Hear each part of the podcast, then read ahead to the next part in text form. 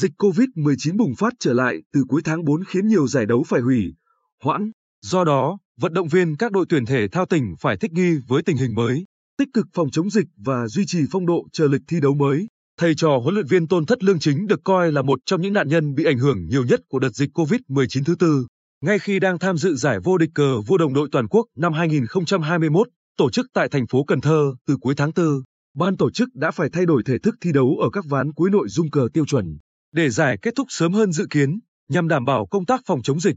Trong tháng 5 và tháng 6, đội tuyển cờ Bình Định liên tiếp nhận thông báo về việc hoãn các giải đấu do ảnh hưởng của dịch COVID-19, gồm Giải vô địch cờ tướng đồng đội quốc gia năm 2021, dự kiến tổ chức từ ngày 25 tháng 5 đến ngày 5 tháng 6 tại tỉnh Bình Dương.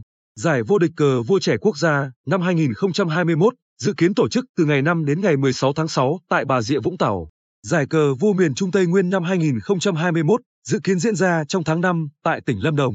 Việc các giải đấu bị hoãn do ảnh hưởng của dịch bệnh phần nào ảnh hưởng đến sự hưng phấn của vận động viên do các huấn luyện viên đã canh lịch rèn luyện để vận động viên đạt điểm rơi phong độ tốt nhất.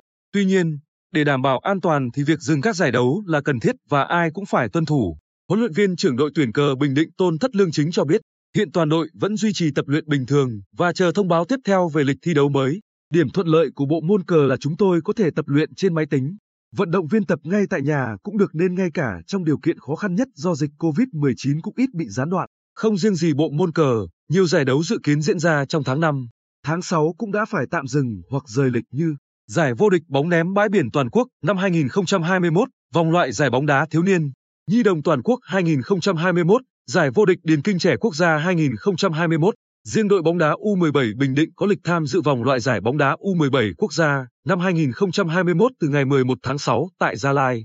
Do chưa có thông báo mới từ ban tổ chức, nên đội vẫn duy trì tập luyện bình thường. Nhưng với tình hình dịch diễn biến phức tạp như hiện nay gần như chắc chắn giải sẽ phải hoãn lại. Ông Đào Duy Khoa, Phó trưởng phòng đào tạo huấn luyện, Trung tâm huấn luyện và thi đấu thể thao tỉnh, cho biết, ngay khi dịch COVID-19 xuất hiện trở lại ở một số địa phương, lãnh đạo trung tâm đã yêu cầu huấn luyện viên các đội quán triệt cho vận động viên tuân thủ các quy định phòng chống dịch của tỉnh và ngành y tế.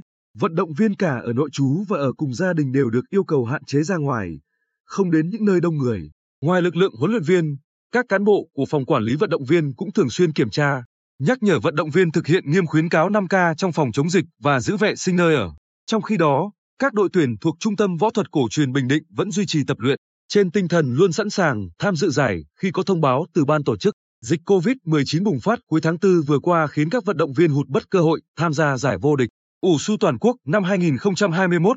Kế hoạch diễn ra từ ngày 7 đến ngày 16 tháng 5 tại Bà Rịa Vũng Tàu, nhưng vẫn còn khá nhiều giải đấu quan trọng ở phía trước. Huấn luyện viên nội dung đối kháng trung tâm võ thuật cổ truyền Bình Định Lê Công Bút cho hay, từng trải qua thời gian vừa tập vừa chờ thông tin ở năm 2020, chúng tôi vẫn cố gắng giữ sự chủ động ở mức cao nhất. Hiện toàn đội vẫn đang tập luyện với tinh thần tốt. Bên cạnh đó, vận động viên luôn được nhắc nhở các biện pháp phòng chống dịch COVID-19. Những vận động viên ở xa được khuyến cáo hạn chế về nhà nếu không thực sự cần thiết.